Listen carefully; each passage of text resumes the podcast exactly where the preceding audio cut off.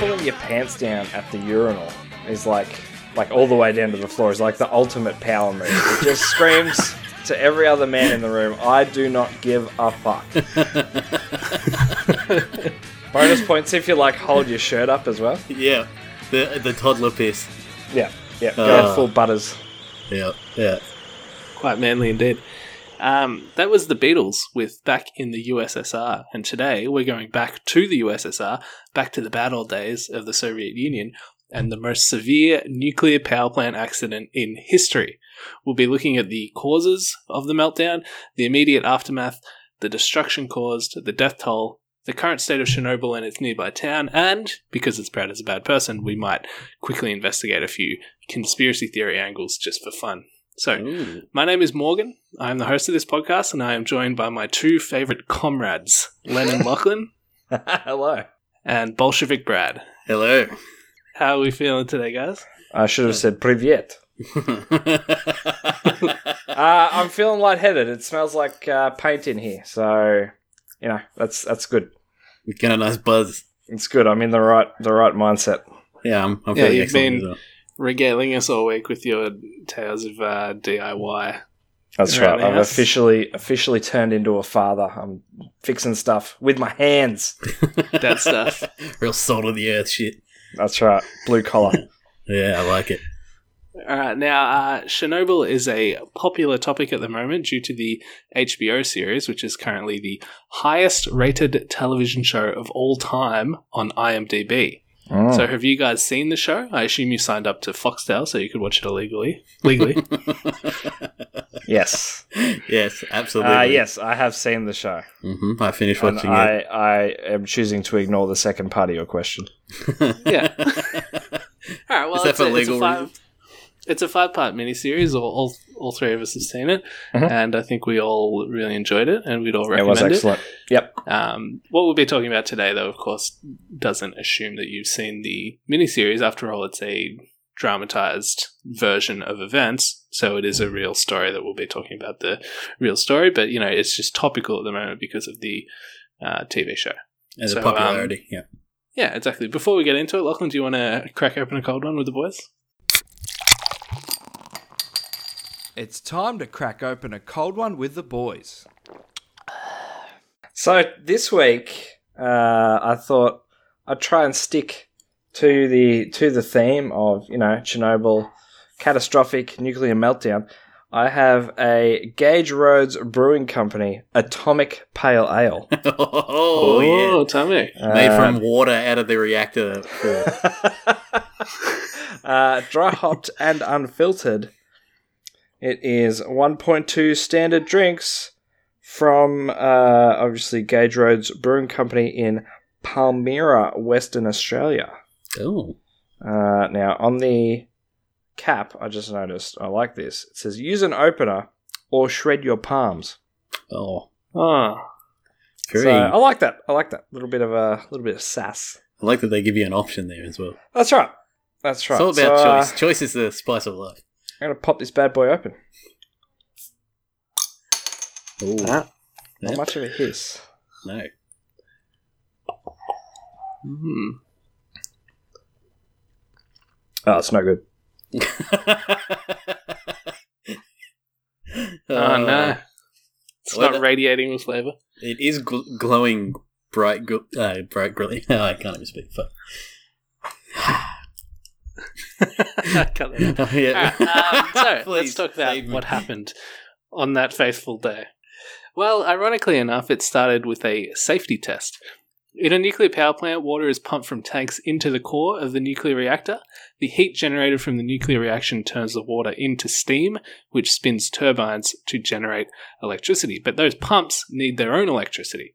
At Chernobyl, if for whatever reason the power plant could not receive electricity, there were diesel powered pumps that would keep the water flowing in. But these diesel pumps would take a while to start up, so the safety test was this. In the event of a loss of power coming into the plant, can the turbines themselves generate enough power to keep the water running in the core for long enough for the diesel pumps to take over? So, you need some specific conditions for this test. Turn the power down very low and turn the turbines off. Measure the power generated by the dying turbines to see if the output would be enough to power the water pumps for long enough for the diesel pumps to take over. Now, every nuclear reactor in the world has a shut off button. If things are getting crazy and a meltdown could be imminent, you just smash the shut off button and all the control rods are shot in at once to the reactor, instantly ending the nuclear reaction. Many reactors in the Soviet Union, however, had a fatal design flaw that could turn the shut off button into a nuclear detonator. Though this flaw was known, it was not corrected for three reasons. One, admitting the flaw would be embarrassing. Two, fixing the issue in the reactor across the Soviet states would be quite costly. And three, even with the flaw, the reactors would never melt down because there would need to be a series of decisions so unfathomably incompetent to even get the reactor into the position where it could melt down. So we never need to worry about it happening, and it's all okay. Yeah. What follows now is an unfathomably incompetent series of decisions. Series of unfortunate events. Okay. So there were three big dogs in charge of Chernobyl power plant: plant director Viktor Bryukhanov, chief engineer Nikolai Fomin, and deputy chief engineer Anatoly Dyatlov. No relation to Igor, Igor, Dyatlov yeah. of Dyatlov's Pass. Everything in Russia happens with someone called Dyatlov involved. Uh, they had tried to do this safety test three times, but it had failed each time. It was a box they needed to check, and so the fourth time they did it, they were determined to make sure they could finally tick that fucking box. The test was initially scheduled for the day shift on April 25, 1986.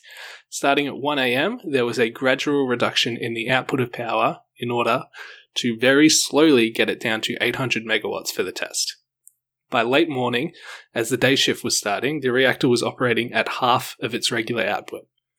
However, those in charge of the nearby Kiev electrical grid requested that the further reduction of power be postponed. Another power station had gone offline, and they were worried that with Chernobyl reducing output, there wouldn't be enough to satisfy the electricity demands of the large city of Kiev. So, what did they do at Chernobyl?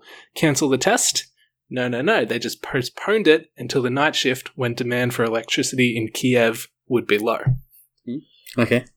Postponing, though, rather than cancelling, was the first of many terrible decisions. It meant that the day shift workers, who are their best workers and who are familiar with these kinds of procedures, would not be running the test. Instead, it would be left to the night shift workers who would show up to work that night and be informed that they were just about to do a safety test. Not ideal. At Chernobyl, there are three shifts the day shift, evening shift, and night shift. The night shift is the least eventful with the lowest electricity demand, and it is the least desirable shift. So, what does that mean? Well, you get the least qualified workers. They started at midnight, one hour after power had begun decreasing again, and one hour before the test was to occur. Good luck with that. oh, foreshadowing. So Anatoly Dyatlov, the chief, uh, the deputy chief engineer at Chernobyl, was there to be in charge of the test. Alexander Akimov was the night shift manager, and Toptunov was the reactor operator, a 25-year-old who had been working as an unsupervised senior engineer for only three months. The power output was reduced to 800 megawatts, but as they tried to stabilize the output, it kept falling due to reactor poisoning, as it is known, because Xenon 135 had been produced without being burned off. It's usually burned off when the core is at its usual temperature, but it had been operating at half power for so long due to the test delay that Xenon 135 had built up and was now slowing down the reaction, decreasing the output far below the 700 megawatt minimum for the test to only 30 megawatt, maybe even less. Oh. This is 1% of the reactor's regular output.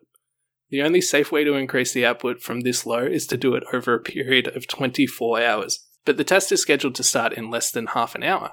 Dyatlov can't wait that long. He instructs the operators to increase the power as fast as possible so they can start the test on time. Yep, just fucking pedal to the metal, ramp that bitch up. Yep. The best the operators can do is get the output up to 200 megawatts by taking out all of the control rods. That's 500 megawatts lower than the minimum required for the test. Oh well, I guess we can't do the test. We better call it off. nope. Dyatlov says 200 megawatts is fine. Don't worry about it. Just start the test. So the test begins at 1:23 a.m. The pumps are turned off, and immediately radio, radio sorry, immediately reactivity increases. Now there is no water coming in and no control rods. The temperature jumps up immediately, burning off all the built up xenon 135. There is nothing left in the core to slow the reaction. The balance has totally shifted towards a feedback loop of increased reactivity. Oh. As the temperature continues rising and the output continues increasing, the operators know something is wrong. Thank God for that shut off button. Akimov hits AZ5, the Oh. shut off button, at 1:23 a.m. and 40 seconds. At Chernobyl, if you press AZ5, then the control rods all go into the reactor at once and, theoretically, shut down the reaction. However, the control rods had tips made of graphite, which actually accelerates the reaction. But that Oh doesn't my matter. God. That doesn't matter. A momentary acceleration before the shutoff uh, of the reaction is not a big deal, usually, but with so little water in the core, the remaining water instantly turns to steam, which expands and you, and actually stops the control rods from moving into place. now their tips are fixed in position, leaving the graphite exposed. There's no way to stop the reaction now. It's overheating with nothing to slow it down. The usual Oh. output of reactor number 4 was 3200 megawatts, but the unchecked reaction pushed it to at least 30,000 megawatts. Oh. Good lord. Its last recorded output. Oh. Chernobyl reactor number 4 bursts. The lid shoots off and oxygen rushes in, causing a massive explosion. The roof of the nuclear plant is on fire and the core of the reactor is burning. It is the greatest nuclear power plant disaster to occur ever in the world, and it was all too preventable. Oh, so preventable. I, I, I love that. Yeah, it's thirty thousand megawatts, but it, it could have potentially been a lot higher. That's just the, the last reading that they yeah, got. that's just the Oh, yeah, thing. Yeah. it definitely got higher than that. Yeah, that's just insanity.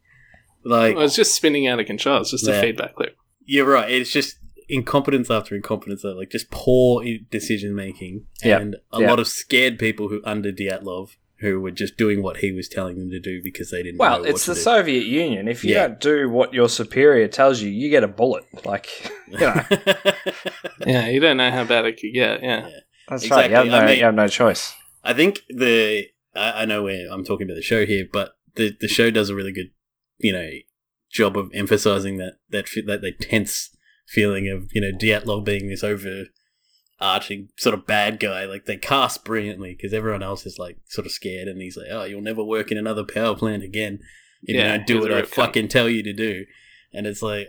I imagine it wasn't that far off it because these guys would have been like, "Oh shit, we're not 100 percent sure," and he's telling us, and we're like, "We don't think it's the right Yeah. thing, but fuck it, we'll do it anyway because you know that's, we don't want to lose our jobs." And Do you guys Ugh. do you guys feel a, a, just a tiny bit bad for Dyatlov in the sense though that he was thinking, all right, we'll just do the test, we'll fucking get it to work, and if for some reason it, it's not working and something goes wrong, we'll just press a shut off button because Yeah. that's the failsafe. Yeah, well, he, yeah, he obviously had faith in uh, in AZ5, the button that stops it all. Um, but he still made some pretty poor decisions. I think. yeah. I mean, there's like a sliver of me feeling bad for him because you know he he knew that what he was doing was potentially going to lead to you know some sort of meltdown, but he was like, "I've always got the fallback." Yeah, yeah, yeah, yeah. shouldn't That's really- right. yeah. Yeah, that's right. He He never shouldn't thought. just have the fallback. Like that's the, the yeah, he never thought that the reactor was going to explode, no matter what he did. Hmm. Or did he? We'll talk about that later. uh, yeah, I, I feel like slightly, like just a sliver of Uh, badness. yeah, I mean, like he like you, you shouldn't be he, fucking cre- around. he with created that the shit. conditions for it to melt down. That's right. It is hard to feel sorry um, for a communist, though. oh god. Just in general. yeah. Um, yeah, but it was just a, a series of bad decisions, one after the other. Like there, there were so many times in that sequence that I described. There are so many times where they should have cancelled the test, or Yeah, it just could have been said like, stopped. "All right, we'll do it next week," or yeah, it's just there are so many times where it should have stopped, but instead they were like, "No, we failed this test three times before. We haven't been able to get the desired output, or the desired result. So let's just fucking push through. Let's make sure we can get it." tick the box, and you know, if everything goes wrong, we just hit the button. Yeah. Third time's the charm. Fourth time. Um, but yeah, in uh, in episode five of the miniseries, the last episode, the guy does a the main character does a good job of explaining what went wrong in the um, reactor and ex- explaining how you know there's this balance going on between things that increase reactivity and things that decrease reactivity, and they had totally pushed it to the limit where everything that decreases activity was all of a sudden out of the core. Yeah, it was all And, uh, removed it was all at once. Just like gonna go off like that. So yeah, um, yeah, fucking crazy shit. All right, so let's let's talk about the immediate aftermath. So there was a uh, evacuation to take place, but they were slow to evacuate because it was initially believed that the fire on the roof was the main issue, and once it was put out, things would be fine. The Soviet government decided to send a couple of nuclear scientists, a meteorologist, and a radiologist to check out the plant, and they arrived in the evening of April 26, about 18 hours after the explosion. They quickly determined that the entire reactor had been completely destroyed and unsafe levels of radiation was spreading throughout the city.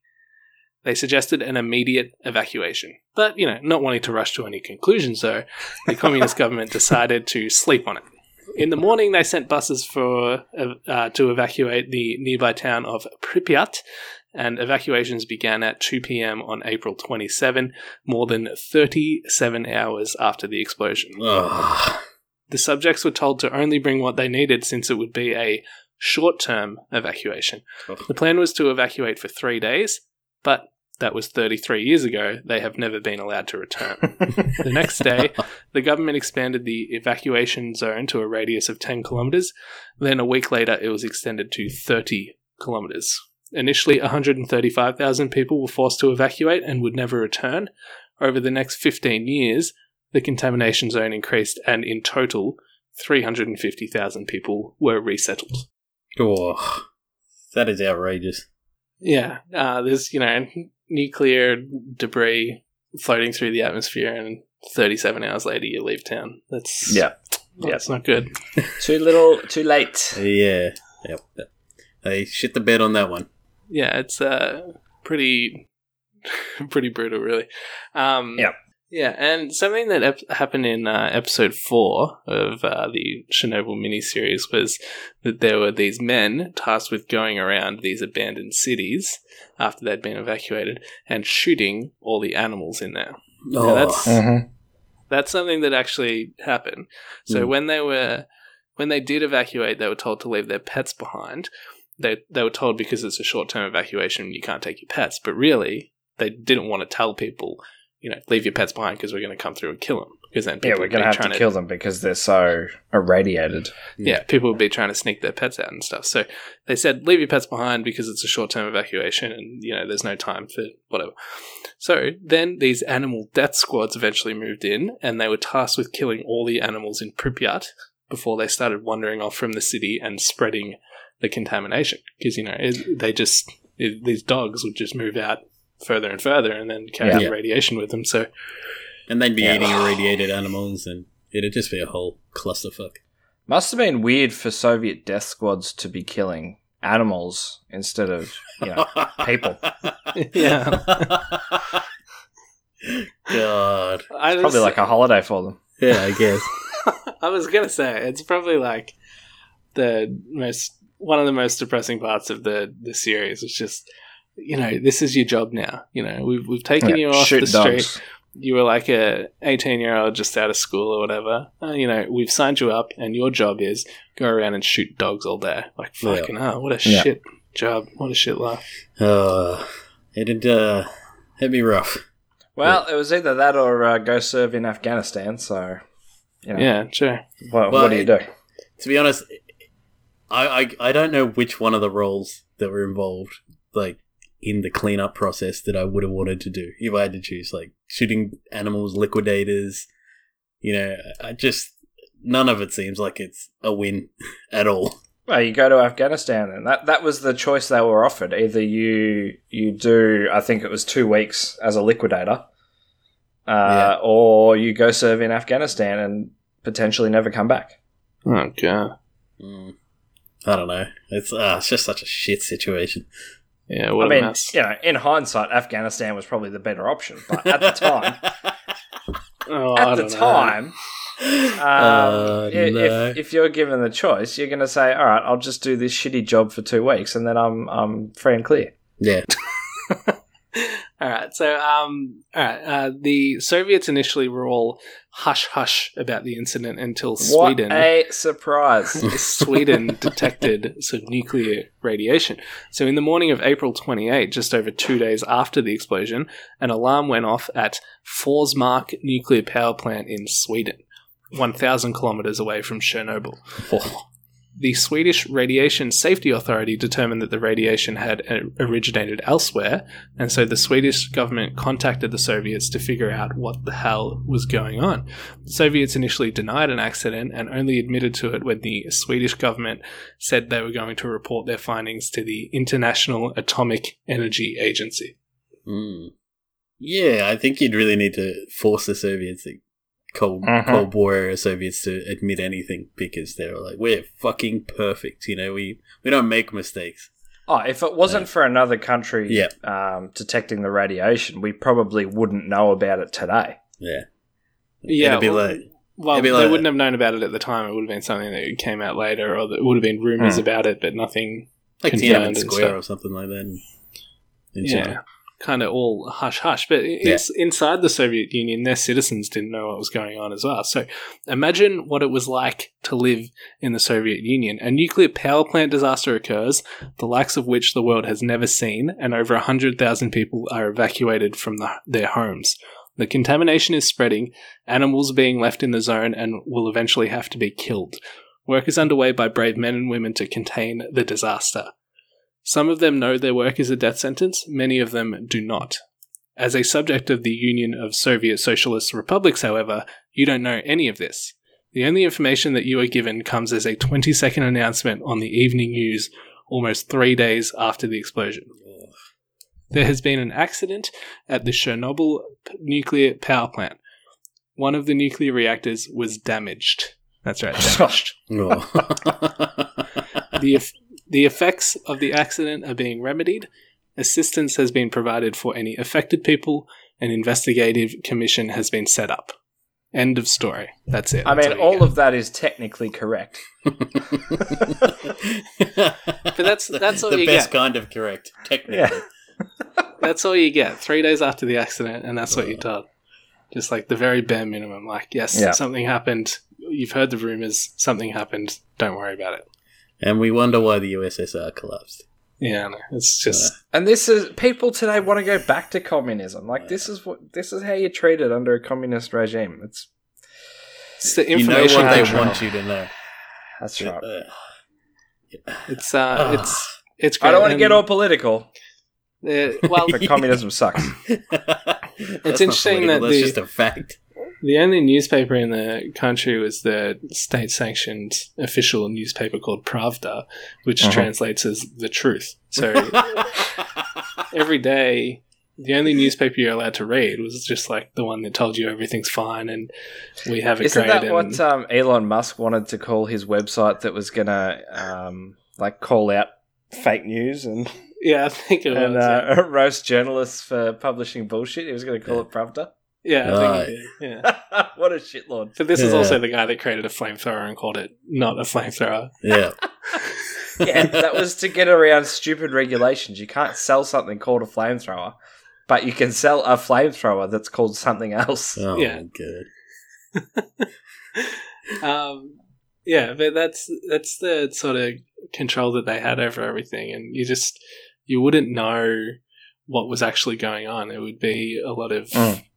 You know guessing and a lot of stuff like that, but you wouldn't actually know what was really happening. Yeah, it's Yeah. all in the shadows, and you only know what they want you to know. and, Exactly. yeah, it's it's um shady shit. It's some very shady shit. Yeah.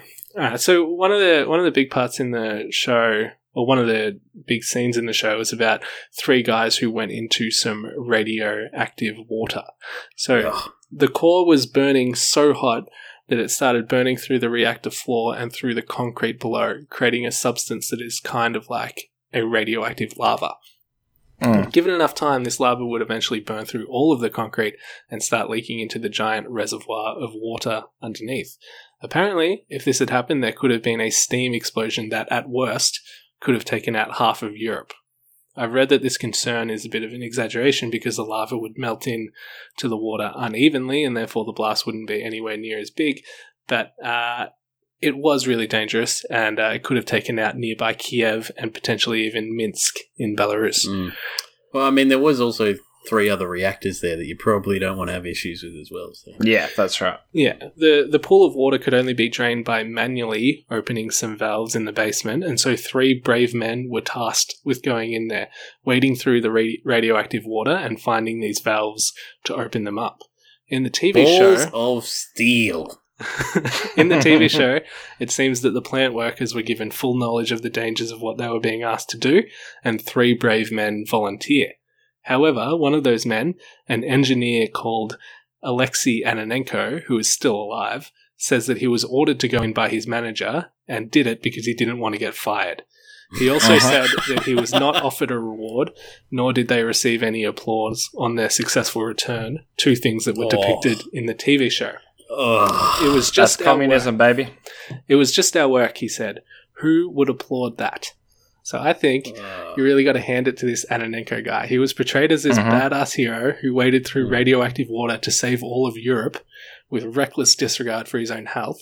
And instead of being like, uh, yeah, sure, that's me. I'm a fucking hero. Instead, he's Yeah. like, eh, they made me do it, and I didn't realize it Yeah, was such a big deal. right. yeah, I didn't know what was happening. They just told me to do it, so I did it. Love is like he didn't, he didn't want to lose his job. What job? If you look at reactor number four in that building, you go, yeah, I'll be back here on Monday. Like, what? No. He was like, The nah, I'd fuck? take care of Reactor 3. That was fun.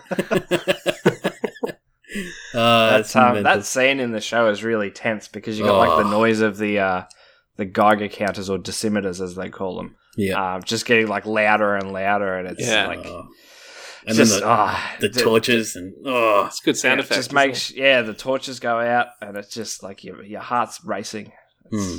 and then So- then it just cuts to black in the credits, and you don't know what happened. yeah. excellent, excellently made show. Good cliffhanger. Yeah, fantastic TV show. And as Morg said, we're not talking about the TV show. Like everything we're talking about actually happened, but the TV show is just a very good point of reference. Yeah, very Yeah, good depiction. I mean, this Might not be hundred percent accurate, but it's a very good depiction. This is something that happened in 1986, and you know we think all the crazy shit that's happened in history that not much of it is actually available in you know color photographs and uh, Yeah, you know right. video, color video and stuff like that. You can't really see what happened in World War Two that well. You can't really you can't see what happened in World War One basically at all, and the Boer War no. and stuff like that. Like these big events in history, but you think Chernobyl actually was only 30 years ago. Like there is plenty of Mm. footage about this sort of stuff, but it's it's it's hard to convince someone to watch like a factual documentary with archive footage of news and you know camera crews and stuff like that who have taken these videos. It's going to be hard to Yeah. get someone to watch a documentary about that, but when you dramatize it and make it you know really accessible like this show, then you Yeah. can Yeah. make something which is true really interesting and more easily digestible. So Absolutely. Yeah, if you just cherry pick the cool shit, basically. yeah, and I think that the good thing about the miniseries is that they took great pains to make it as accurate as they could with while still telling a story. So, Yeah. Mm. like the the stuff I've researched for this, I was I was always like, you know, that was in the TV show, but did it actually happen? And there were there are very few things that they changed in the show, or very few things that they dramatized. And I think this was one of the one of the very few things that they did is that they presented this radioactive water um, task is a little bit um, different to They, how it they- actually. they were trying to make the guys look like heroes. yeah, Yeah. which is fair I think, enough. and I think that's fair because they are heroes. They just didn't. They just didn't realize They at the time what they were doing. They might not Yeah. have had full knowledge, and they might have been doing it less as a um, self-sacrifice, like we're going to die, but we need to do it anyway, and more of a well, we have to do it because we're told to do it, and it, we're told That's it's right. not as unsafe as it probably is. yeah, where the party tells you to do something, you do it. Yeah. But yeah, definitely a very heroic endeavor. Uh, you know, I probably would have just quit. Said, nah. I'm gonna, I'm gonna try my hand escaping to the west. I don't know if you you were planning on mentioning ones, but two of the three gentlemen who did that ridiculous task Yeah. were still alive, and the, the third one only died in wasn't a super long time ago. yeah, as the, well, the, so- the other one died not too long ago, and it was from heart failure. It wasn't from like a cancer caused by radiation or something. So yeah, yeah, all three of them came out pretty well, actually. yeah, which surprising. is which is crazy because water is like absorbs radiation so well. Hmm. Um, and it was like they were directly under the reactor. It's- and they were basically just in scuba suits. Yeah, it, it, it, it boggles the mind how Yeah. they managed to Uh, like survive at all, let alone not die immediately. Yeah, Yeah, I think the main character in the show was saying something like they're not going to last three days or something like that. Yeah, Yeah. yeah. Well, that was the idea that they, they might not.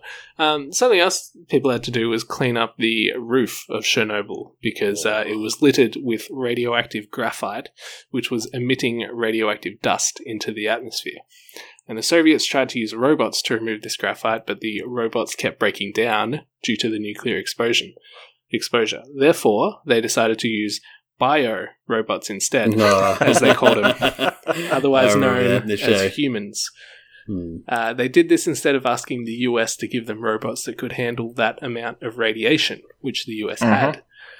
So, over 3,800 men were forced to go onto the roof in protective gear for a maximum of 90 seconds each, picking up pieces of graphite with shovels and throwing them off the roof. Another super intense scene from that show. That Oh, is God. possibly one of the best scenes I've ever seen shot. 90 Yeah. seconds, dead silence except for the dosimeter or Geiger counter, whatever you want to call Yeah. it. Yeah. And just this guy running around trying to pick up chunks with a shovel, and it is just brutal. Like, Mm. so well shot, and I could imagine that the, the real circumstances were very, very similar to that. Like, you. They to you get to that roof and you, go, you got 90 seconds, get the Yeah. fuck out of there, you stay around, that's it. That's You're fucking done, man. This is one of the few things actually that is um, you can watch the footage of, and it's very very similar to the the show. Like you can watch Hmm. footage of the guy describing to these soldiers what you have to do. Like they're all standing there in gear, and he's saying to them, "Look, you have to go onto the roof and do this. This is where you're going. This is what you're doing. You have 90 seconds." And then they all run out there. So you can actually watch on YouTube people gearing up to do this, like like it's shown in the TV show. So it's it's very creepy, Mm. and the the TV show is very um, similar to that to what you can see on YouTube for that. It's just fucking crazy. Yeah, I, I, I just don't know what, like, how fucking terrified I would be at that moment. Like, you're standing. I, I, I think I think it's probably similar to the guys who are in the water. I very much doubt it was fully explained to them just how dangerous it Yeah. was. It would have been well, like, I mean, oh, it'd be if dangerous they if you get stay in all longer. that gear, you get a, they get you in all that gear up on that roof. You're wearing like rubber smocks, and they're telling you you got 90 seconds. You got to know, like, even if it's not implicitly stated, Yeah. you have to know that what you're walking out into is fucking dangerous. You, you, you mean explicitly oh, stated. explicitly so. Um, Either way, uh, you know what I mean. Though, like, you have to, you've, you've picked up on that. Like, this is yeah, you know it's dangerous, but I don't think.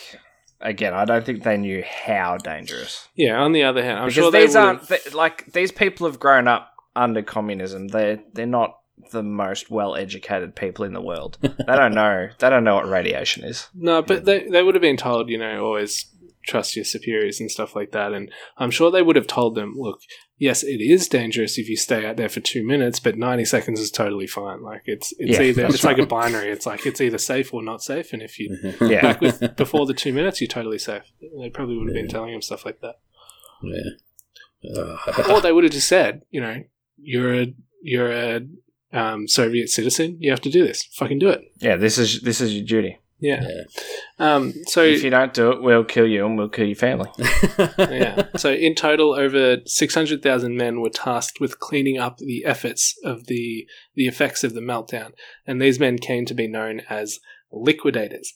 They cleaned in and around the nuclear power plant. They shot animals, lifted up all the topsoil in the evacuation area, and attempted to clean up the contaminated areas. Very few of these people had adequate protection, and reports of how many died and how many became ill vary wildly. We'll never know exactly how many were affected, but Brad's going to tell us a bit about the possible death counts. Ah, well, I just I just want to say, uh, yeah, jump in. Brad Brad said this a few days ago when we were talking about um, recording this episode that if you can commend the Soviet Union for anything, it is their willingness and ability to just throw bodies at a problem until it goes away. Yeah, Oh. and it, it's spot on. Like the the level of disinformation or lack of information provided to people to get them to do this. Yeah. You would not be able to have an effort like this in the Western world. It's as simple No, as no, that. Self-preservation is way too hardly high. any other country, maybe only China. China is maybe the only other country where, where something like that could happen.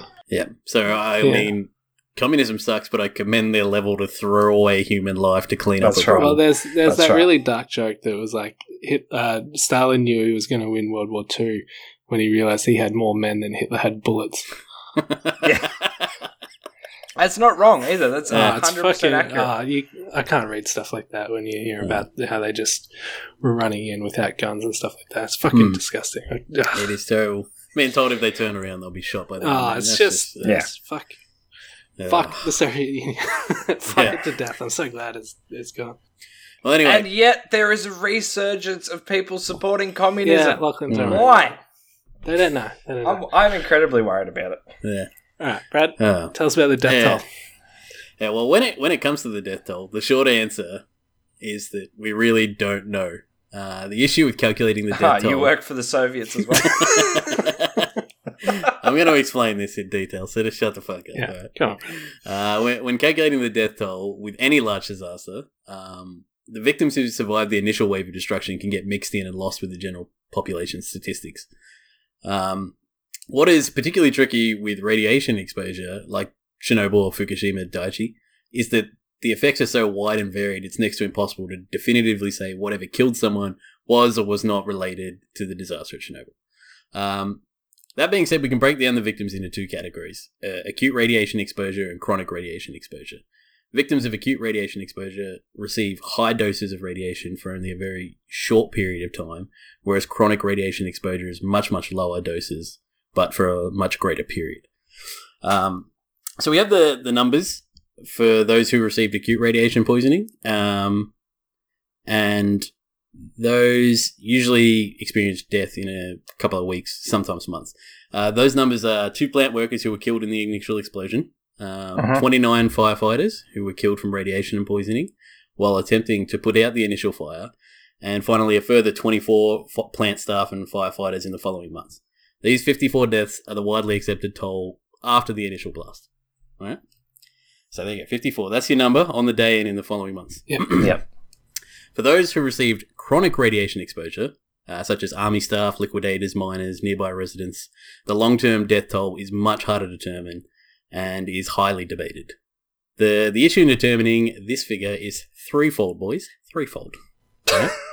Firstly, the sheer number of people exposed. Alright? There, there appears to have been approximately 800,000 people living in affected areas. So, not necessarily evacuated, but people who could have faced some kind of uh, exposure.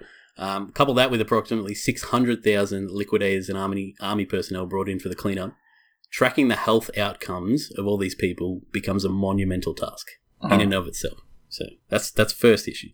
The second issue you need to face uh, is determining if the people in the affected areas were exposed and to what levels. Uh, we're all exposed to radiation every day, and it's perfectly normal. The issue is when we're exposed to ionizing radiation.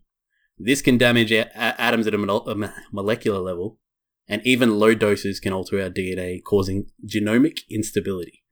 Determining the amount of radiation everyone was exposed to is as varied as the people themselves. So some people handle radiation better, some handle it worse. Uh, body size plays a part, and even just sheer luck. So sometimes if you are exposed, even if you get a higher level than someone, might not happen. Like you might have no ill effects, but the person who got a lower dose will have worse effects. It's just fucking random. Uh, and finally, the hardest part of determining the death toll is the sheer number of ways in which radiation can kill you. As I said earlier, it's next to impossible to determine someone's if someone's leukemia or coronary damage is a direct result of ionizing radiation or just biological predisposition. One disease that can be tracked is thyroid cancer because it's extremely rare outside of those exposed to radiation. Uh-huh. Uh, unfortunately, there have been 15 deaths from thyroid cancer linked to Chernobyl, all children, as they are much more susceptible to thyroid issues. But there have been also 4,000 cases of thyroid cancer, but with a 99% survival rate, so that's actually not too bad. Um, so, how do we get the numbers uh, of the expected death toll then? Well, some smart dudes who used Hiroshima and Nagasaki as a baseline developed the linear no threshold model for predicting cancer rates in an exposed population.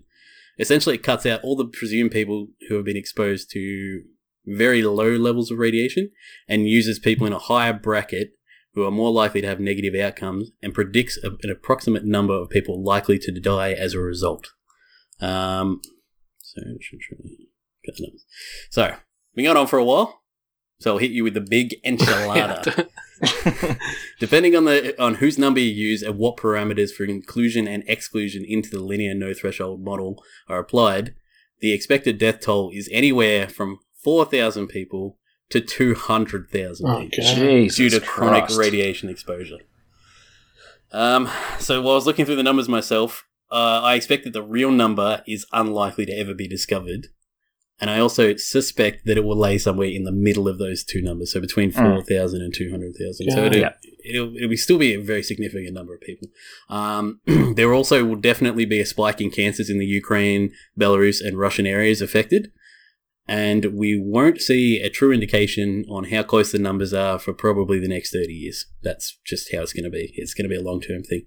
Um, basically, what it comes down to is that there are also a lot of interested parties with an agenda, and their numbers line up with their agenda. Yeah. So there are organizations who are looking for funding and resources for victims, and their numbers are often in the tens or even hundreds of thousands. Um, you have atomic energy interested parties who are often looking to save face and prevent atomic panic, so their numbers are often in the thousands. And finally, you have Russia, who looks to remain steadfast on the world stage, and their number has not changed since 1987, and it's 31. Oh, Uh, so basically, yeah, that's the death toll right there. It's it's really, really, really fucking hard to get any kind of consensus on the numbers, um, because literally the, the way radiation kills you as well is just so varied. It's just crazy, Yeah, man. I was right. looking it into can, it. Yeah. It can hit you in so many different ways. yeah, it's not just it's not just cancer as well. That's the thing is they used Hiroshima and Nagasaki as a baseline, but Mm. that was a nuclear explosion, not a um, wave of just waves of pulsating radiation.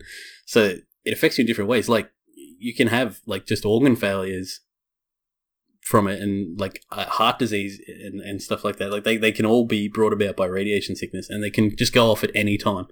Um, cesium one three five, I think it is, likes to act as a potassium molecule in your body, so it can sit latent in your body for decades and then Yeah. just gets activated one day and bam, cancer at the wazoo. So yeah, it, it, it's just crazy. There's probably no way we'll know the real number, but yeah, in the next thirty to forty years, we'll probably have a better idea of how many people have been affected. Yeah, I was going to talk about this a little bit later, but um, it ties in well to what Brad's talking about now.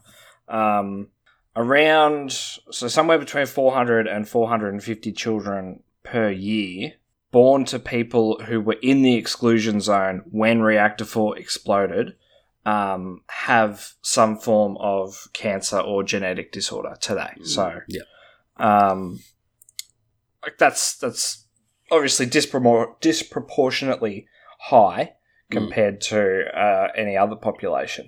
Yeah. Um, but it's like it's as you said, Brad. It's almost always thyroid issues. Yeah, yeah. Thyroid, your Um, thyroid is very susceptible to to Yeah. radiation, and that's why you'll see in the show and anywhere there's a radiation thing, they'll tell you to take iodine pills because Yeah. they flush out ionizing thyroid, radiation. Yeah. yeah, and they flush out the Yeah, thyroid. but So- it's just it, it, it blew my mind when I saw that number because this is this is children who weren't conceived at the time when yeah. the explosion happened or even Mm. in the aftermath. This is oh, God. You know, this is new kids. 5, 10, 15 year old children now. Yeah. Born to people who are exposed to that radiation. It's it it's affected them at a genetic level. Yeah, and that that's what I was talking about the genomic instability. It Yeah. it doesn't necessarily cause cancer, but um, you know those mutations and Yeah, it, And everything fucks like up that. your Yeah. DNA at a structural level, and Yeah. it's likely that these kids will pass these issues on to their children. Mm. So you're going to have the grandchildren of Chernobyl survivors still having these genetic disorders and, Wow. and, and thyroid cancer. that's that's where X Men come from. I'm looking forward to like superheroes who can swim super fast because they've got like webbed fingers and feet and shit. Maybe they get gills. I don't know, but maybe there'll be a silver lining to this Chernobyl death cloud. Yeah, if you were if you were there, you would have run towards the reactor when it happened. Yeah, comic books have lied to us. uh, they definitely fucking have. All right. So, Um, well, Lachlan, do you want to tell us what's uh, what's going on today with Chernobyl, the lingering effects, and the uh, you know geographically what's going on? Uh, yeah. So, um, as I just said, the, the children born to people who were there are still suffering problems. Um, as far as the radiation levels go, um, so the exclusion zone still exists, the 30 kilometers around reactor 4. Um, the radiation levels in the exclusion zone are still dangerous for long term exposure, um, but obviously they've dropped considerably since the disaster. Um, there's thousands of people who work in the exclusion zone. They're still cleaning up, um, decommissioning the power plant. Um, they live and work in the exclusion zone for three weeks at a time, and then they three weeks they must leave the exclusion zone. So they Yeah. work three weeks, three weeks on, three weeks off, and their three weeks off they have to leave um, that 30 kilometer radius just to, I guess, let their body process the radiation. Mm. Um, so Russia today still operates 10 of the RBMK reactors, uh, which is what reactor 4 was that blew up an RBMK reactor. Mhm. Um, I say Russia, I, I talk about Russia. Um, Chernobyl is in Ukraine, and that's where it happened. But at the time, under the USSR, they were essentially this one one, country. state. Yeah. yeah, like it, it was the same government running them Yeah. all, and it's you know it, it's essentially the Russians that were responsible for it. Um, so yeah, they still operate ten of these RBMK reactors today, um, but the fault that caused the explosion, so the graphite tips on the cooling rods, has been fixed on those reactors. Or so they say. Um, and I was quite shocked by this, but reactors one to three at Chernobyl kept operating after the disaster. Um, you are I, kidding I me. had just I had just assumed that they would shut all of it down straight away. Like after a yeah, that would be the, the, power plant fucking smart fucking- thing to do. explodes and you know causes nuclear radiation for fucking like nearly all of Europe. I actually saw. Well, I'll find this. I didn't get the link, but I'll find it again. We'll put it in the description. There's a really good like GIF showing the spread of the radiation over the few days after the Oh. explosion Mm. Yeah.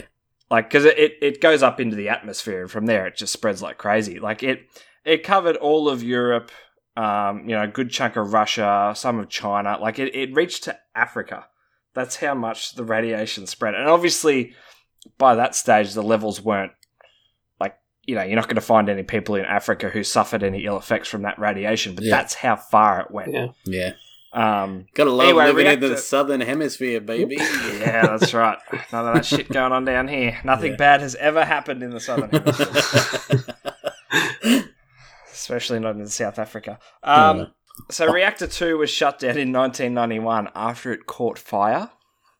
oh, Uh, God. just, a, just oh my god, that's Yeah. two out of four.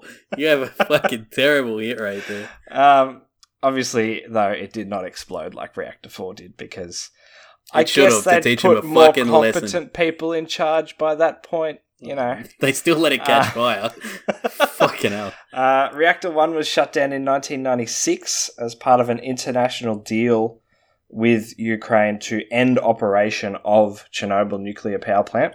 God knows why it took that long to uh, strike a deal.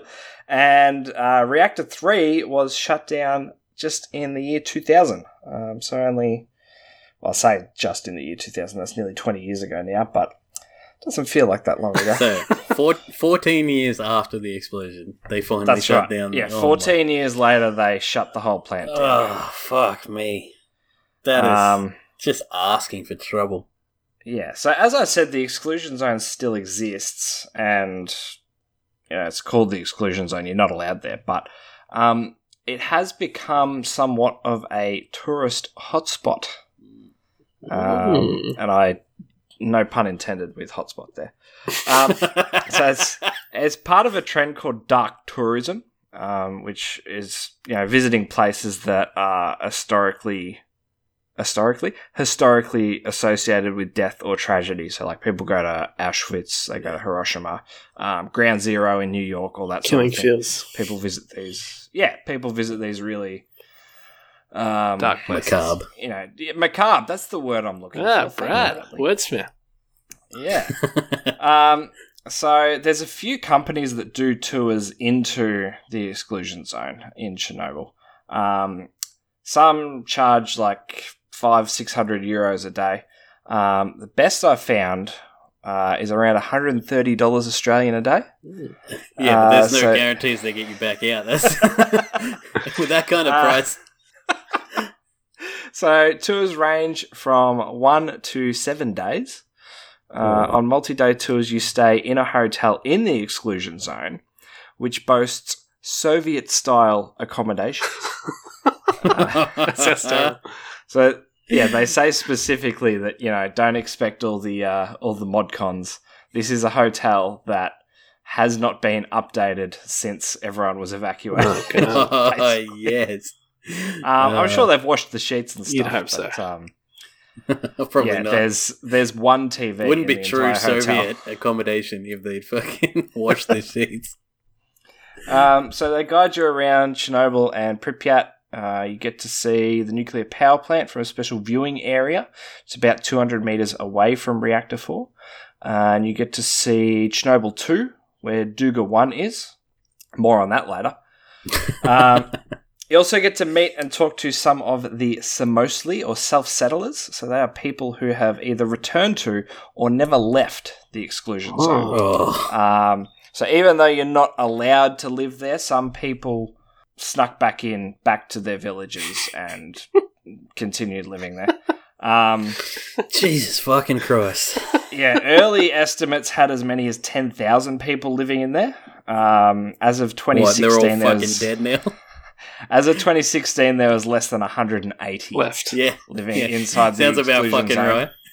Yeah, and there is only the inner ten kilometers is called something else. I can't remember Death what it's called Isn't- inside the exclusion zone. Isn't it called like the strict zone or something like that?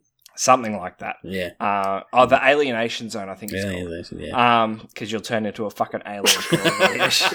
It'll be all green and glowing. yeah, there is actually there's actually two people, a very old couple, I think they're in their nineties now, who live inside that ten kilometers. Oh. Is that the lady Um, whose cow got shot in the show?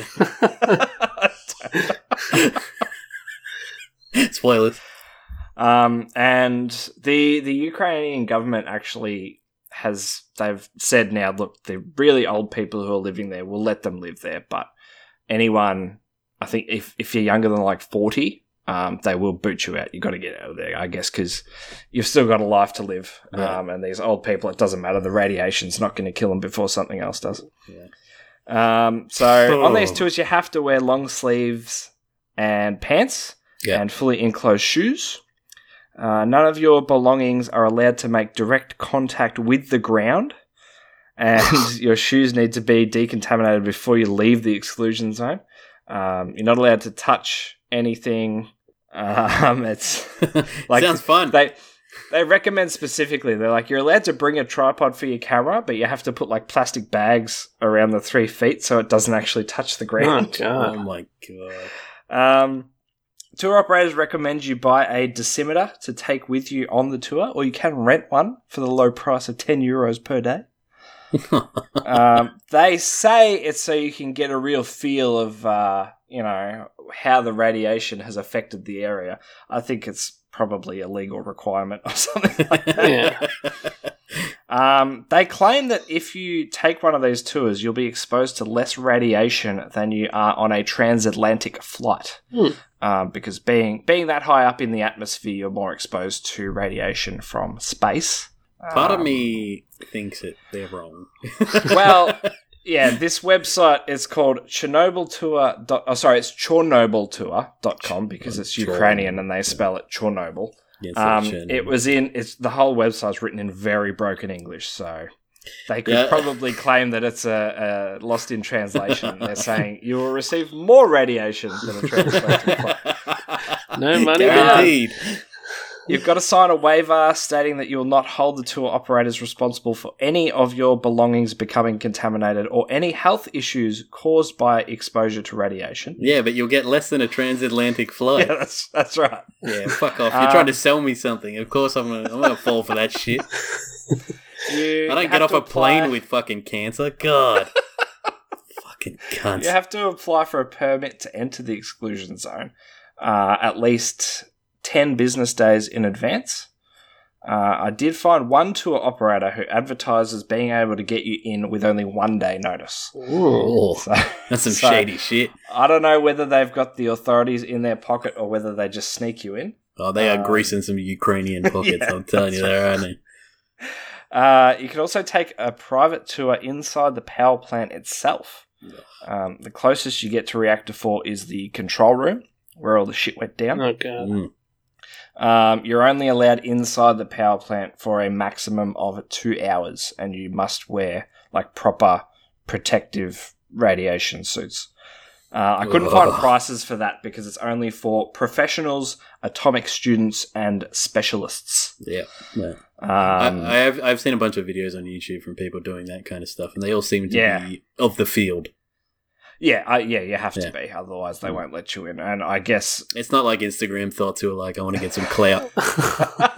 it's Yeah. funny you mentioned that because obviously since the HBO show got popular, a lot of people have been visiting Mm. Chernobyl. Um, and the show's creator has like put out a public plea asking people not to like take selfies and post them on their Instagrams. Just like, you know, have some fucking respect and remember all the people that died there. Yeah. because people are just taking fucking, you know, Ugh. classic, Duck face classic selfies. Instagram selfies and being very disrespectful. Um, so they get around 17,000 visitors per year to the exclusion zone. I'm, sh- I'm sure this year and probably next year that'll be much, much higher. Yeah, so Uh, seventeen of is still higher than I expected. I would have. It thought is. Maybe. It's still a lot of people. Yeah. Um, and the president of Ukraine, Volodymyr Zelensky, uh, just a few days before recording this, signed a decree laying out plans to make Chernobyl more accessible to tourists. Is he the is he Um, the guy is he the guy who was like this uh, hunk actor who played a president on TV and then became president? Uh, I don't know. yeah, but I hope he, so. he was That sounds fucking awesome. he was playing this the president of the of uh, Ukraine.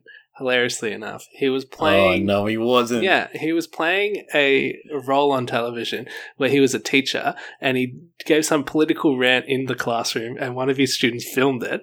It went viral and everybody said you need to run for president and voted him in to become the president. And then Oh. the actor oh. ran for president in real life and became president. Oh shit! Yeah, you're right. Actually, Oh my Yeah, god. I just, uh, I just googled it really quickly.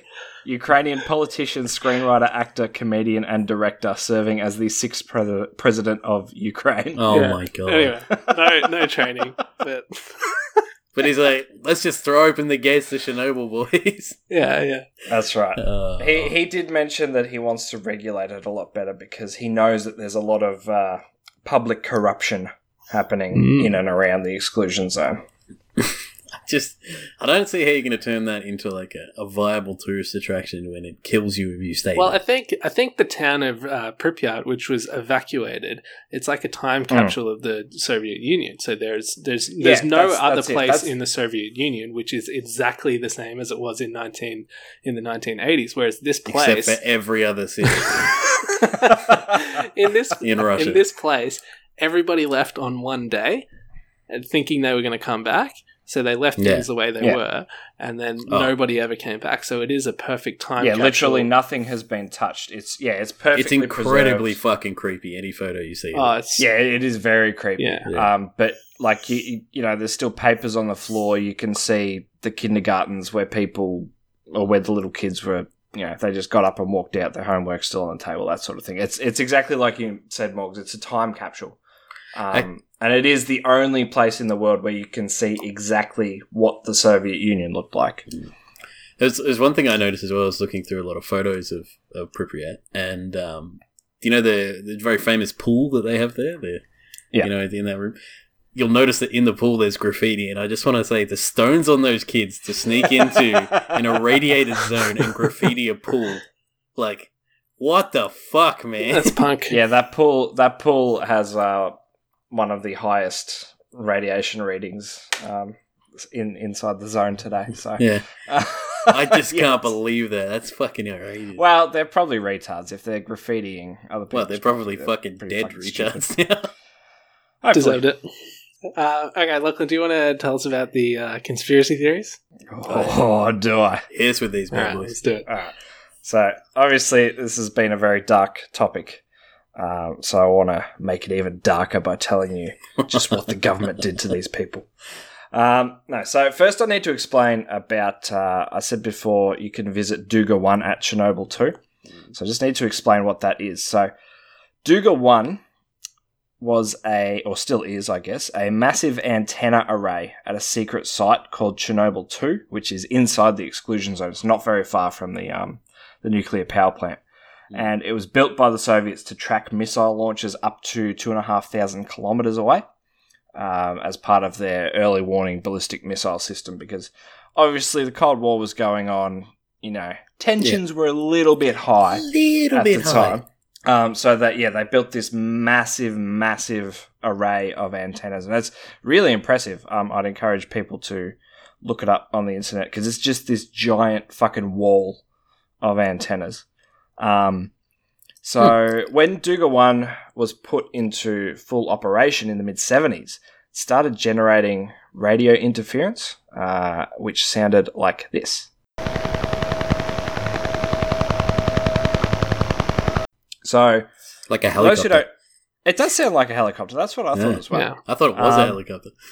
Yeah, but for those who don't know, a big antenna means big power. Um, due to Duga One's immense size, this interference was heard on radio receivers around the world. Amateur radio hobbyists, amateur radio hobbyists almost immediately triangulated the signal and tracked its source to somewhere inside Ukraine. Uh, quickly became known as the Russian woodpecker. Oh. Uh, and so, for so basically, Gorbachev was like, "I'll fuck with these priests." Until this giant array of antennas just to fuck with hobbyists. Well, no, the the interference wasn't intentional. That was, um, you know, the Soviets a happy didn't. accident. Soviets didn't have the best engineers. And the whole thing was meant to be a secret. So the fact that, you know, straight away, as soon as they brought it online, basically people figured out where it was. They didn't Yeah. know what it was, but they knew something really fucking big was generating radio interference inside Ukraine. okay. Um, and yeah, they called it the Russian woodpecker. For a period in the late 70s and early 80s, you could actually buy radios with a special chip in them that generated uh, the opposite to the waves that the woodpecker generated. So it would it would cancel out and you wouldn't get that interference. Oh, okay. That's pretty Uh, they were, called, they were called woodpecker hunters. Um, Uh, So that yeah, that's what you need to know about Duga One and Chernobyl Two. Secret town to house a secret radio antenna array uh, that was a really big failure. Yeah. Because immediately as they turned it on, as soon as they turned it on, the whole world knew about it. presumably, it was powered by Chernobyl. uh, I don't know, but I would Okay. imagine so. Yeah. Okay. Anyway. yep.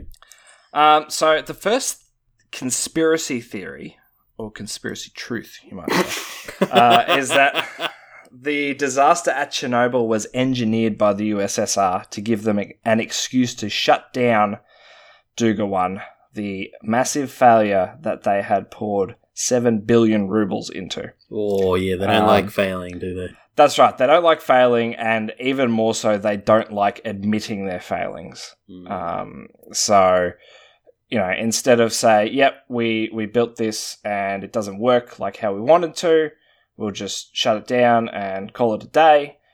Uh, the theory is that they thought, "Hang on, what if we fucking made one of the reactors at the power plant explode, and then ah." People aren't allowed inside the exclusion zone. We can't operate it anymore. We'll just have to shut it down. Another Bob Ross happy That's accident. such bullshit. Oh, we're, we're too embarrassed to admit that we failed with something, so we're just gonna fucking create the worst nuclear power plant accident in history because that's, That's less right. embarrassing. Um, Come on, well, Lachlan. if no one So- finds out about it, the the next theory, and this is also to do with Duga One, Hopefully more plausible. is that Duga probably um, is that Duga One wasn't built to track mile, to track missile launches, but to actually launch missiles that were being built underneath Chernobyl. Uh, and that the explosion of reactor 4 was caused by CIA agents who had infiltrated the power plant. they sabotaged the uh, sabotaged the reactor, causing it to It's damn explode. Americans. Beautiful. So whether whether the part about the missiles is true or not, I've no qualms believing that the CIA would intentionally cause the worst nuclear disaster in history. That Yeah. um, Not on American not- soil. would not come as a surprise to me at all if I found out that that, that were true. It probably wouldn't be the worst thing the CIA has ever done either. Uh, probably a whole episode in that atrocities committed by the CIA. Um, and funnily enough, the Russians are actually making a TV series in response to HBO's Chernobyl. Telling the truth. It takes the position that the CIA did it. no. So I don't think you could say that's their official position on it. But they are producing a TV show that says that that's what happened. That's fucking amazing. Um, there's also a theory that the KGB caused the reactor to explode in order to instill fear of nuclear power throughout the world and keep Europe dependent on Russia for energy. Ah. Um, again, believe wouldn't be surprised if the KGB purposely killed a bunch of their own citizens. Um, interestingly, if that is true, it fucking worked because as of 2017, Russia was responsible for around 60% of the EU's energy product. yeah. Uh, so it's oil, coal, and gas. So, the, So- Europe is very heavily dependent on Russia. Yeah, there's a there's a great video where Donald Trump was like arguing with this German guy who was uh, he was saying like you know you want us to pay for NATO to protect you from Russia, Mm. and at the same time you're buying all your energy off Russia. So you know, yeah. are they your enemy or not? Like what's going on? yeah. Yeah. So if if that's true, it worked. So well done to them. Oh, Well, plausible. Um, yeah. And the the last theory, and probably the most interesting, I think, is not that the disaster was intentional, but that the poor handling of the aftermath was. So this theory posits that the USSR wanted to study the effects of massive exposure to radiation because of the possibility of the US nuking them with the whole Cold War thing going on. Um, Hmm. So I think that's probably plausible. I think that's more than likely. Like once once it went, you know, once it went down, they're like, yeah, another Bob Ross happy accident. because, like, yeah, I mean, there might be some truth to it. It's like it's no secret that the Soviets had no issue letting harm befall their own, their own people. Well, Yeah. even worse, they Um, they've no issue letting harm befall Ukrainian citizens. I mean, it's definitely not the worst thing they ever did to the Ukrainians. It was Yeah, well, well, that's right. That's right. So, you know, this theory isn't saying that they caused the explosion, but the explosion happened, and they're like, what if we just give it a few days, let these people get really contaminated with ionizing radiation, and then we'll see what happens so that we know what's going to happen well, I mean, it the also US nuke us. helps with treatments, and they can use people as guinea pigs essentially to see Yeah, what treatments can can work, can't work, what you can do for low doses of That's right. radiation. that's right. I mean, and I think every Further- government does that to an extent. They wait for something bad to happen and then sort of use people as guinea pigs. Yeah, they experiment on their own population. The Yeah. US government has definitely done that. take advantage Um, of situations like that. as yeah, as part of MK Ultra. Um, again, that's another another fucking rabbit hole we can't go down now. Um, but the the other piece of evidence that points to this potentially being true, and this is actual fact, there is a group of Russian scientists and Chernobyl survivors living on an island in Greece who are trying to unlock the secret to immortality. that is true. That is 100% true. There's documentaries about them. The KGB, the CIA, other um, governmental agencies have been there and investigated them. That is uh, like I'm not making. That's not part of the conspiracy theories. That is true. That that these people, the Russian scientists and the Chernobyl survivors, are there, and that they are trying to figure out immortality. They will admit that to you themselves. wow. Um, it's an island called Gavdos, and it is really fucking weird. Like they got symbols painted all over the island, and they got this thing called the Temple of Apollo. Um, I can't wait for the day that we, you know, we're all laughing at them, but then all of a sudden that island lights up and Yeah, they all become immortal or something. It's really fucking weird. Something, there's something real fucking weird happening there, and that's Yeah. that's probably its whole own episode. I can't get too far into it because Oh, I'm I'm interested it's just it's just so fucking straight. Yeah, look it up. Look it up. Gavdos. Look, Google Gavdos Chernobyl, and you'll find you'll read all about it.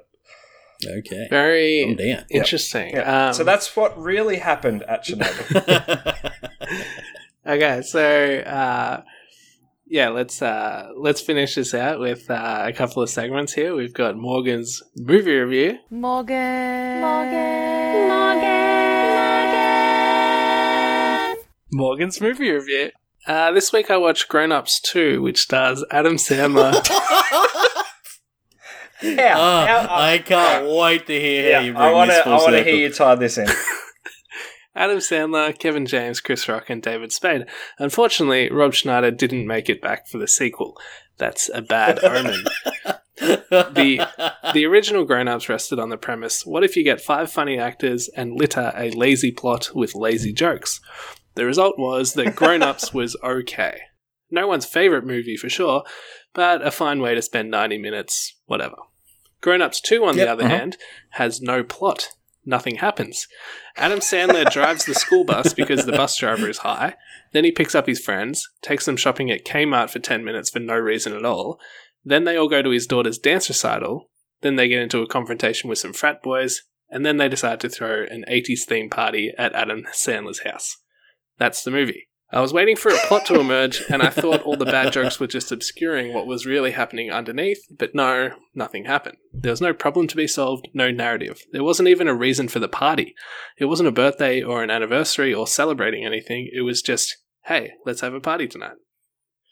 I guess it was kind of like a day in the life movie like Clerks or Waiting, but nothing meaningful happened. It was just one wacky thing after the next with no cohesion. In Clerks, the guy wasn't supposed to be working and ended up having a really shitty shift, forcing him to realize that he needs to take more responsibility for his situation in life.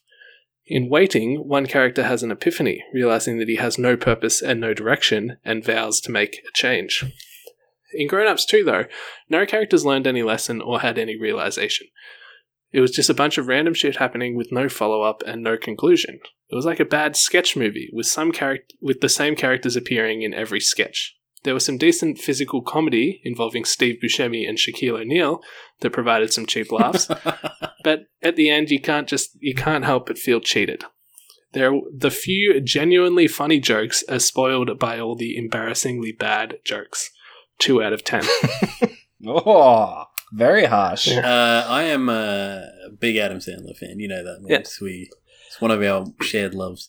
Of course. And I could not watch Grown Ups 2. It was a steaming pile of garbage. I, I got like 15 minutes in and I was like, what the fuck is happening? Did you actually turn it off? I turned it off about half an hour into. Yeah. Yeah. Wow. Yeah. I, I just I couldn't do it. I love Adam Sandler. You know I do. I just couldn't do it. Oh, You're right. There's absolutely no fucking plot. Nothing happens. Nothing happened. It's just a bunch of garbled mess. I just uh, ah, it was a low point for Adam. Yeah. I'll tell you that. Also, what the fuck did that have to do with Chernobyl? Uh, like Chernobyl, it was a fucking disaster. there it is. Absolutely, yeah. I could not I agree think- more.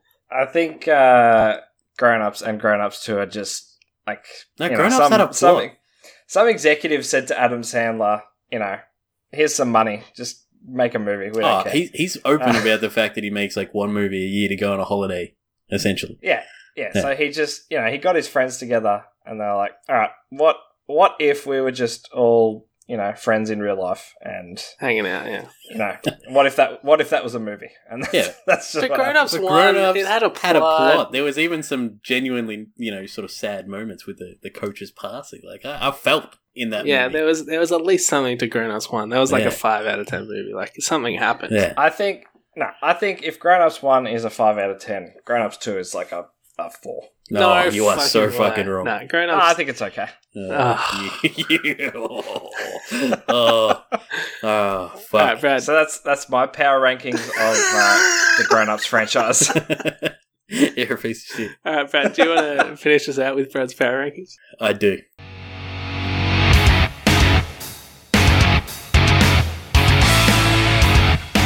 Brad's Power Rankings. All right, Special edition, boys. Special edition. Oh, Ah, yes. This is uh, not an entirely new list. This is a revisit. Oh, oh, okay. So anyone who's uh, one of our regular listeners, or you guys, will know that in our Dyatlov Pass episode, I did top five worst ways to die. Oh. Oh, Okay. in Okay. researching for this episode, I realized that I have a new worst way to die. Who's not familiar with or just can't remember, my previous top five worst ways to die were number five, burnt alive, number four, crushed, number three, drowning, number two, trapped in a cave underground, and uh, number one, Dyatlov Pass, as I dub it. Now, now we have a new big dog in town. Acute radiation poisoning. Now, to, to understand why this trumps being trapped in the freezing cold blizzard, dying, cold and alone, one by one, I'll have to explain to you how ionizing radiation affects the human Nah, body. that's okay. Nah, I did this specifically because I knew it would make your skin crawl, Alright, boys. thanks, guys. I'm out. quite, quite literally, it makes Yeah. your skin Oh. crawl. There are four stages of death by acute radiation expo- uh, poisoning. The first stage is the prodromal stage, wherein you feel flu like symptoms. This can Hmm. occur within minutes or hours, but it will leave you with diarrhea, vomiting, nausea, and sometimes, due to the nausea, rapid weight loss. During exposure, the molecules that comprise you are violently shattered and your DNA is irreparably damaged. Our DNA are the blueprints for our body, and without them, we are unable to create new cells to help replenish the old ones. What follows next is the latent stage. This is the fuck you stage, by the way. you will actually begin to feel better. Your flu-like Oh, symptoms will clear up. Yep. And most people feel as though they are out of the woods. It's the eye of the Unfortunately, storm. This is a good time to commit is suicide. but an illusion. By this stage, your bone marrow has been destroyed, and your body is unable to produce new and new red and white blood cells, as well as platelets. Platelets are the things that stop you from bleeding. yeah, you need those. You need those for clotting. Um, Gotta but have platelets. but on the plus side, because you have a full set of functional cells before the exposure, you're running fine on those. For now. the next Morgan stage, looks like he's going to be sick. Mm. Yep. The next stage is the manifest illness stage. Depending on your level of dosage, this can occur weeks after the latent stage. So you can feel great for a couple of weeks. Um, but this is where shit hits the fan. All those cells that were running full steam now start to break down as your body can't produce new cells to replace the old ones.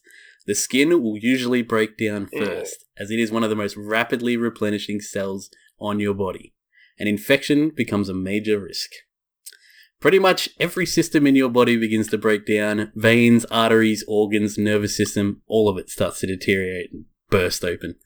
Um, each new thing that fails is another nail in your coffin. Finally, the last step is death. Eventually, enough things will fail and your body will just shut down. Merciful death. The worst case of this I could find was that of Hisashi Ouchi. This poor guy was working at the Taika, Tokai Mura nuclear plant in Japan. While mixing fuel for a fast breeder reactor, there was a criticality incident, and Hisashi was exposed to 18 sieverts of radiation. Oh, That's Jesus the most Christ. a person has ever been exposed to. It's That's worse than shit- shitload. He was standing over the breeder reactor, pouring a solution into it, and literally they said it was just an explosion of blue light, and it was all directed at Hisashi.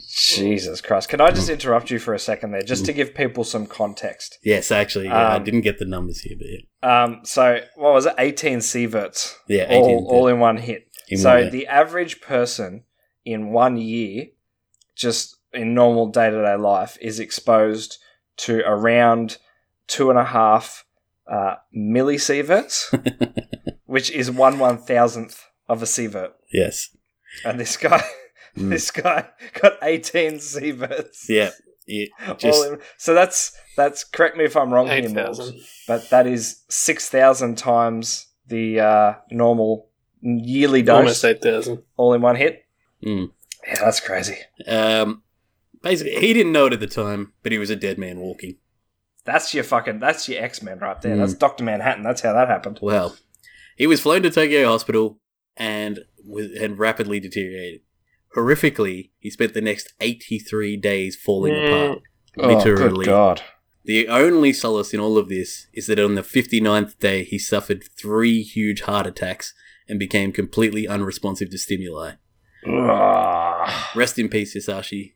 You were too sweet for this world. So, Why yeah, did they let him live that Oh long? my Why didn't they kill him? uh, essentially, his family did not put a do not resuscitate because they never really Those motherfuckers. they never really gave up hope, What? Oh, so to speak. Um, Mm.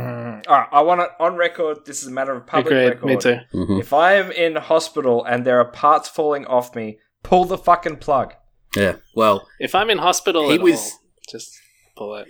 when he when he when he suffered those week. I didn't enjoy it three huge heart attacks, he was already intubated and unable to really speak or communicate Why would they? because he was Try being kept keep him alive by a alive. Thanks for listening. Um, that is so Thanks cruel. for listening. This has been a really Anyway, now officially the worst way to die. Zero out of ten That on is Yelp. so fucking cruel. They Alright, should have let Lachlan, him wrap this die up. Wrap a this long time. Shut Yeah. up, Brad. All right, thank you everyone for listening. If you are still listening after that, uh, we really appreciate it. Um, if you would like to help us out, support us further, you can rate and review us on iTunes. We're currently sitting at an average of five stars. So if you could keep that going, yeah, that it. would be fantastic. That's not just us either. We've had at least five five star ratings. Well, So, I don't even fucking someone- own iTunes because I hate Apple, so it can't be me. That's right. That's right. So someone who's listening has actually done it, and we Thank you. you very Yeah, much. If everyone else could uh, jump on board with that as well, that would be fantastic. You know, also share this episode with your friends. We'd love it if more people would listen.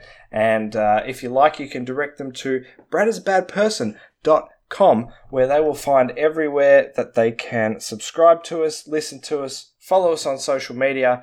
It's got a whole list of our episodes there. Uh, I pretty believe that is the only place that you can find Morgan's cease and desist letter sent to uh, Brad for the blatant uh, copyright infringement Brad. on his uh, Morgan's movie review jingle. Uh, so it was not. head on over there and check that out. And uh, again, just just thank you for listening. We do really appreciate it. Um, and you know, let us know what you think on our social media channels. Talk to us. We want to hear from you guys. Let us know what you want us to th- uh, what you want us to talk about. Let us know if you want us to go more in depth about something we've talked about in the past. You know, there's some episodes where we've talked about a Flat few Earth different Part Two. things with an overarching theme. Um, you know, you can t- say, tell us, tell us you want a s- a whole Space episode of that real. sort of thing. That's right. That's right. We'll talk about space being real or not. Uh, Alright, we don't, we don't the give a merits. fuck. We Yeah. don't give a fuck. We'll talk about anything. Yeah, we'll fly up your ass if, this, if the price. is That's right. That's right. Well, why don't you guys fucking cut me off? I'm running out of stuff to talk about here. Um, I want to see how long you can keep going. You sounded desperate. my man. girlfriend said make sure I pronounce uh, Chernobyl correctly, so I had to look up the correct pronunciation of Chernobyl. And um, as far as I could tell, it's Chernobyl. Like B belongs to the second syllable, not the third syllable, as a lot of people pronounce it. Chernobyl instead of Chernobyl. Alright, Mark. well, Fun facts. well done.